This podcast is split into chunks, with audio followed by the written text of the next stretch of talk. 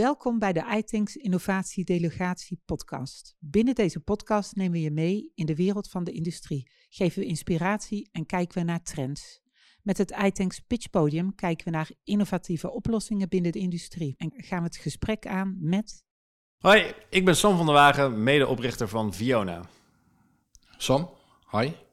Leuk dat je er bent. Ja. Uh, je hebt gepitcht bij uh, de Rabobank ehm, en vandaag gaan we een podcast opnemen. Kan je uitleggen uh, wie je bent? Stel je even voor en wat Ja. je doet. Zeker. Nou, eh, ik ben Sam van der Wagen, dus eh, wat ik net al zei, medeoprichter van eh Viona. Ehm, en met Fiona helpen wij bedrijven om eh, minder handmatig werk te hoeven doen in de administratie. En hoe zijn jullie begonnen? Je bent de co-founder. Ja. Eh, hoe begin je dat? Dan denk je van, hé, hey, dat is interessant voor, voor, voor, voor klanten. Ja, Mm. nou, het is eigenlijk tweeledig. Dus het is eh, ruim eh, 2,5 jaar geleden eh, zagen we eigenlijk enerzijds dat er een gigantische arbeidstekort was eh, in de markt.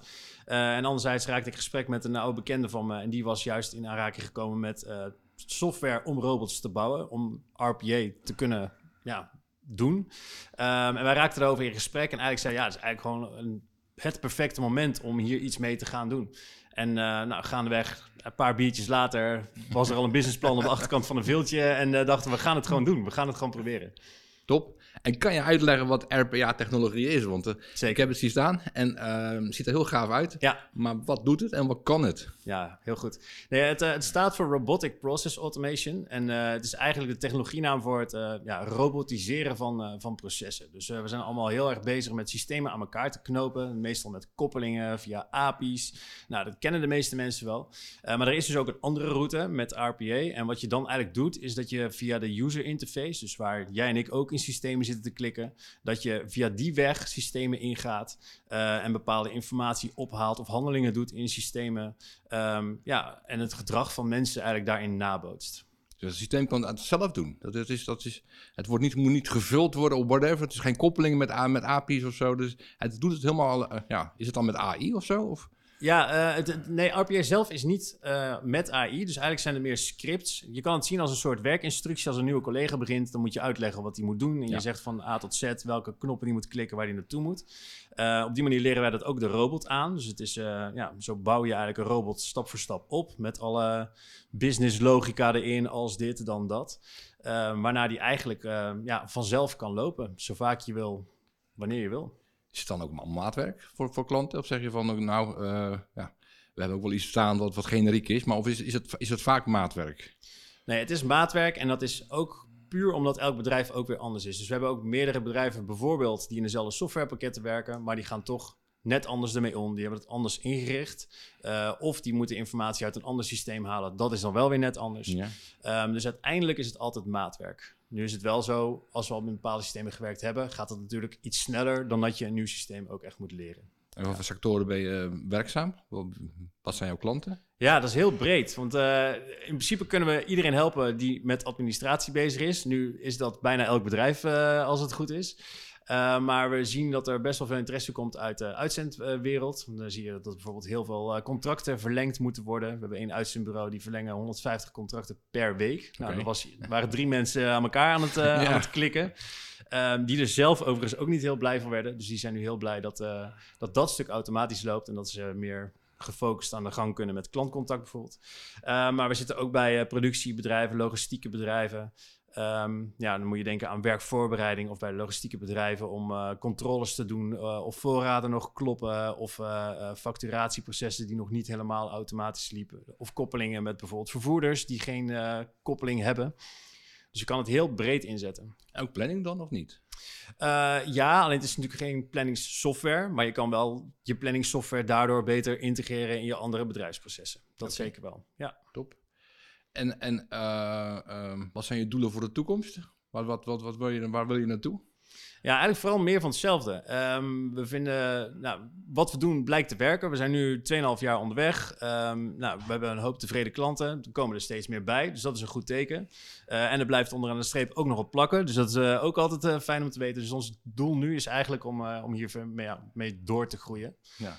Um, en de grootste belemmering daarin is eigenlijk dat de term RPA eigenlijk nog niet bekend genoeg is. Dus dat is eigenlijk waar we nog het meeste tegenaan lopen. Nee, ik denk dat de, de, de koppelingen zijn wel bekend, denk ik. Want iedereen Ja. weet, weet wel, goh, ik kan een pakketje aan elkaar vastkoppelen en eh, de mail komt bij CRM binnen. Precies. Maar dit gaat wel een paar stapjes verder. Ja, zeker.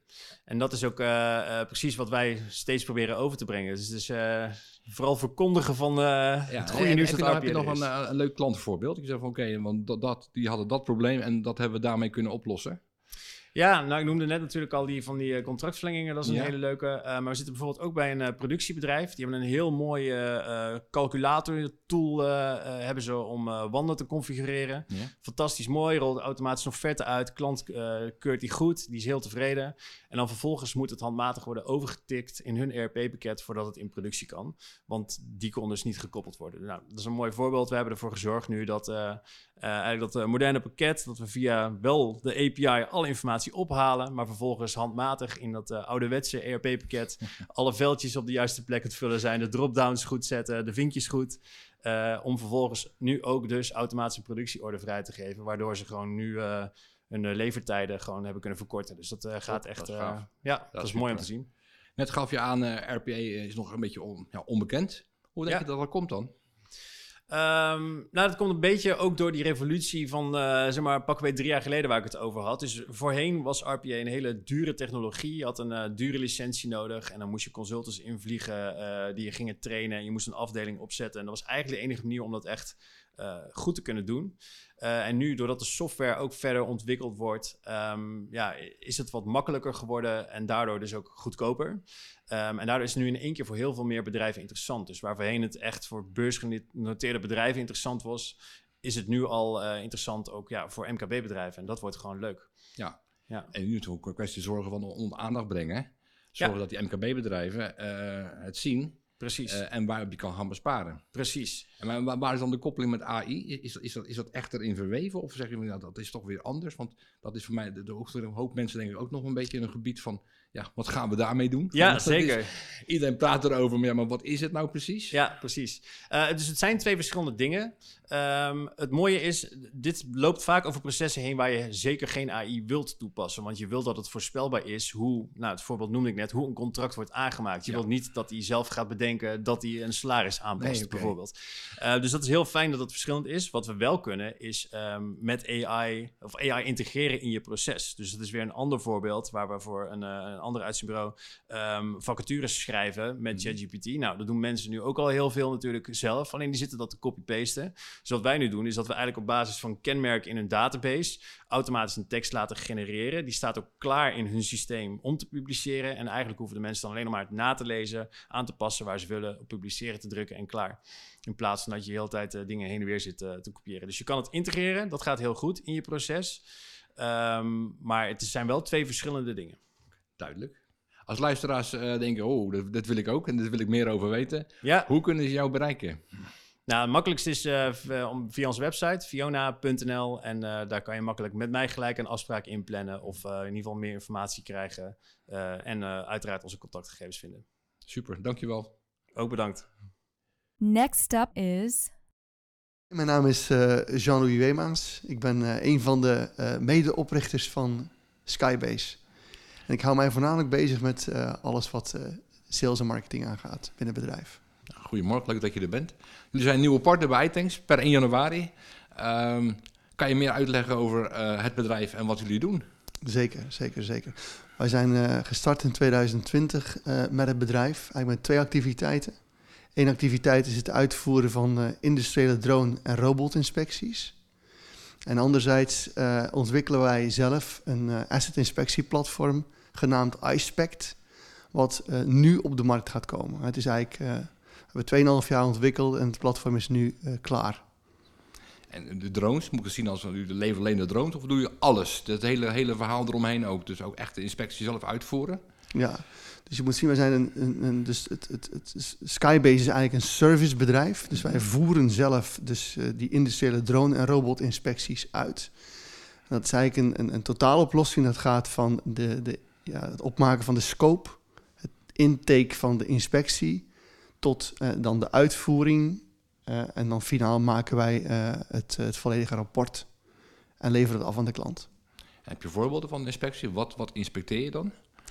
Nou, we zitten eigenlijk in een drietal sectoren. Dus de eerste sector, goed voor ongeveer 40% van onze omzet, is de industrie. Dus voornamelijk proces, procesindustrie en, en tankterminals. Wat zit daar voornamelijk in? Dat zijn eigenlijk uh, ja, veelal tanks die we van binnen en van buiten inspecteren. En, piping, dus leidingen en, en, en pipe en wat doen we dan? Is voornamelijk uh, daar is het, is het visueel, het is het thermisch, het is het UT, een stukje emissie. Een tweede groep, een tweede sector is container terminals, waar we voornamelijk op de havenkranen zitten, de grote ship-to-shore kranen. Doen we voornamelijk de visuele structurele inspecties. En de derde sector is de infrastructuur, hè, waar we voornamelijk op bruggen zitten en bij uitbreiding een stukje gebouwen. En er gaat heel veel over betoninspecties, ook weer visuele inspecties van, van die installaties, maar ook thermische inspecties. Inspecties deden ze vroeger waarschijnlijk ook. dit is een nieuwe oplossing. Wat zijn dan de voordelen om het te doen met een drone? Of met een robot? Nou, je ziet eigenlijk dat, dat, dat in het verleden inspecties, of eigenlijk vandaag nog steeds, manueel worden uitgevoerd. Hè, door mensen kruipen op, de, op de toestellen of op de installaties. Uh, manueel of met apparatuur. Hè, dat kan zijn met, met stellingen, hoogtewerkers, kranen, touwtechnieken. Dat is in veelal uh, van de gevallen is dat heel omslachtig. En je kan dat eigenlijk veel simpeler gaan doen door de mens te gaan assisteren. Dus niet de mens gaan vervangen, maar de mens gaan assisteren met die drones, met die robots, om eigenlijk zo'n inspectie soepel te laten verlopen. En wat zijn dan de, de concrete voordelen? Met die drone veel sneller en veel goedkoper kan inspecteren, maar ook veel coherenter kan inspecteren. Je kan eigenlijk gaan werken met vaste structuren. En waardoor je eigenlijk inspecties uh, kan gaan herhalen exact op dezelfde manier. En waarom is dat interessant? Dat je dan uh, zaken kunt gaan vergelijken. Uh, dus je kunt op die defecten die je dan vaststelt tijdens de inspectie uh, kun je AI loslaten, kun je algoritmes loslaten. Mooi. En dan kun je uh, dus inspecties gaan vergelijken over de jaren heen, kun je trendanalyses opmaken. Het is interessant uh, naar, naar vergelijkbaarheid. Ook een stukje veiligheid. Hè? Dus je kunt je voorstellen op het moment dat je overal op moet klimmen, ja. dat het ook best wel soms gevaarlijk is. En, en met drones, robots, hoef je niet altijd zelf die installatie meer op, of hoef je er ook niet meer in. En bijvoorbeeld bij tanks, hè, moet je er niet meer inkruipen in een besloten ruimte en stuur je gewoon een drone naar binnen om de inspectie uit te voeren. Is vele malen veiliger. Want ja, vele malen veiliger, vele malen sneller, vele malen coherenter. Eigenlijk. Ja. Als je een stijger moet gaan bouwen, dan, dan ben je al een week verder voordat die stijger staat. En dan moet je een keer gaan beginnen. Eén, en dan twee, ook de kost. Ja. En het risico van beschadigen. Dus gaan we dan specifiek spreken over tanks. Stijger moet gebouwd worden. Uh, kost veel geld, kost veel tijd. Maar ook als er iets naar beneden valt, tank wordt beschadigd en dat soort zaken. Als het niet nodig is per se om een stijger te zetten, kun je veel beter een drone naar binnen sturen. En dat zijn we eigenlijk heel dagen aan het prediken. En want wat we zien eigenlijk is dat ongeveer hè, in het Westen 10 tot 15 procent van de markt vandaag uh, het gebruikt. Okay. En dat betekent dat er nog ongeveer uh, de rest, 85 procent nog de, de, niet rest gebruikt. Nog, de rest nog over is. Ja. En daarvan is 70 procent uh, wel degelijk van plan om het te gaan gebruiken. Maar moeten we nog mee beginnen. Dus wij begeleiden ook bedrijven om die stap te zetten, om die, uh, ik noem het een beetje die digitale slag, die robotic slag, om die te maken. Hm. Van, van, veel weten ook niet hoe ze daar moeten beginnen. En ze hebben er wel van gehoord, en ze kennen allemaal drones en robots. Maar hoe moet ik het nou concreet gaan doen? Hoe kan ik het nou implementeren in mijn proces? Ja. Hoe kan ik nou zorgen dat ik compliant ben volgens wetgeving, regelgeving, normering? En, ja, en daar is toch wel soms wat begeleiding bij nodig. Uh, en dat verzorgen wij ook. En je kan het ook denk ik breder inzetten. Want je kan een inspectie doen van je, van je tanks, zeg maar. Maar je kan ook zeggen, oké, die, die, die, beelden ga ik weer gebruiken voor nieuwe contractors die komen. Dat ze wel een beeld hebben bij het, het wat ze tegenkomen of niet. Of zie ik dat verkeerd? Ja, je brengt het echt in beeld. Zeker, ja, zeker. Wat je ook ziet is eigenlijk, je hebt, je hebt gewoon het inspecteren van een toestel. Ja. En je hebt ook het maken van digitale tweelingen en zo, de digital twins. En wat je veel ziet is dat uh, productiebedrijven, maar ook tankterminals, dat die hun hele sites beginnen te digitaliseren, omdat dat veel eenvoudiger werkt ja. in communicatie met contractors, maar ook uh, intern. En ze hoeven niet meer per se overal met de fiets naartoe. want je ziet daar veel verplaatsingen, je moet de site op, je moet gaan kijken. Uh, als je het allemaal digitaal hebt, kun je gewoon in principe gewoon de site delen op je scherm. Ja. Kun je een, een Teams doen of een, een videocall doen. Zelfs met collega's van over heel de wereld. En kun je op die manier praten met elkaar. Je bent veel dingen efficiënter. uitleggen, veel efficiënter. Ja. En zeker, je gaat nog wel eens moeten kijken, hè, fysiek. eh, maar je gaat minder moeten kijken. En, en op die manier, door dat hele proces te gaan digitaliseren, eigenlijk slimmer te gaan maken, gaat het eigenlijk allemaal veel, vele malen efficiënter. En, en eh, werkt dat veel prettiger. En waarom denk je dat 85% nog twijfelt of nog, nog nadenkt over het feit, want het is vele malen efficiënter werken. Waarom denk je dat ze nog steeds twijfelen? En dat ze nog steeds een stijger neerzetten en of, of een man gewoon de tank in laten gaan met alle gevolgen van dien wat fout kan gaan? Ja, dat hangt een beetje van de sector af. Eh, als je gaat kijken puur naar de industrie, dan zie je dat er nog heel veel regelgeving is. En, en de regelgeving is geschreven eh, niet gisteren, en vaak eh, een tijd terug, toen er nog geen drones en robots waren.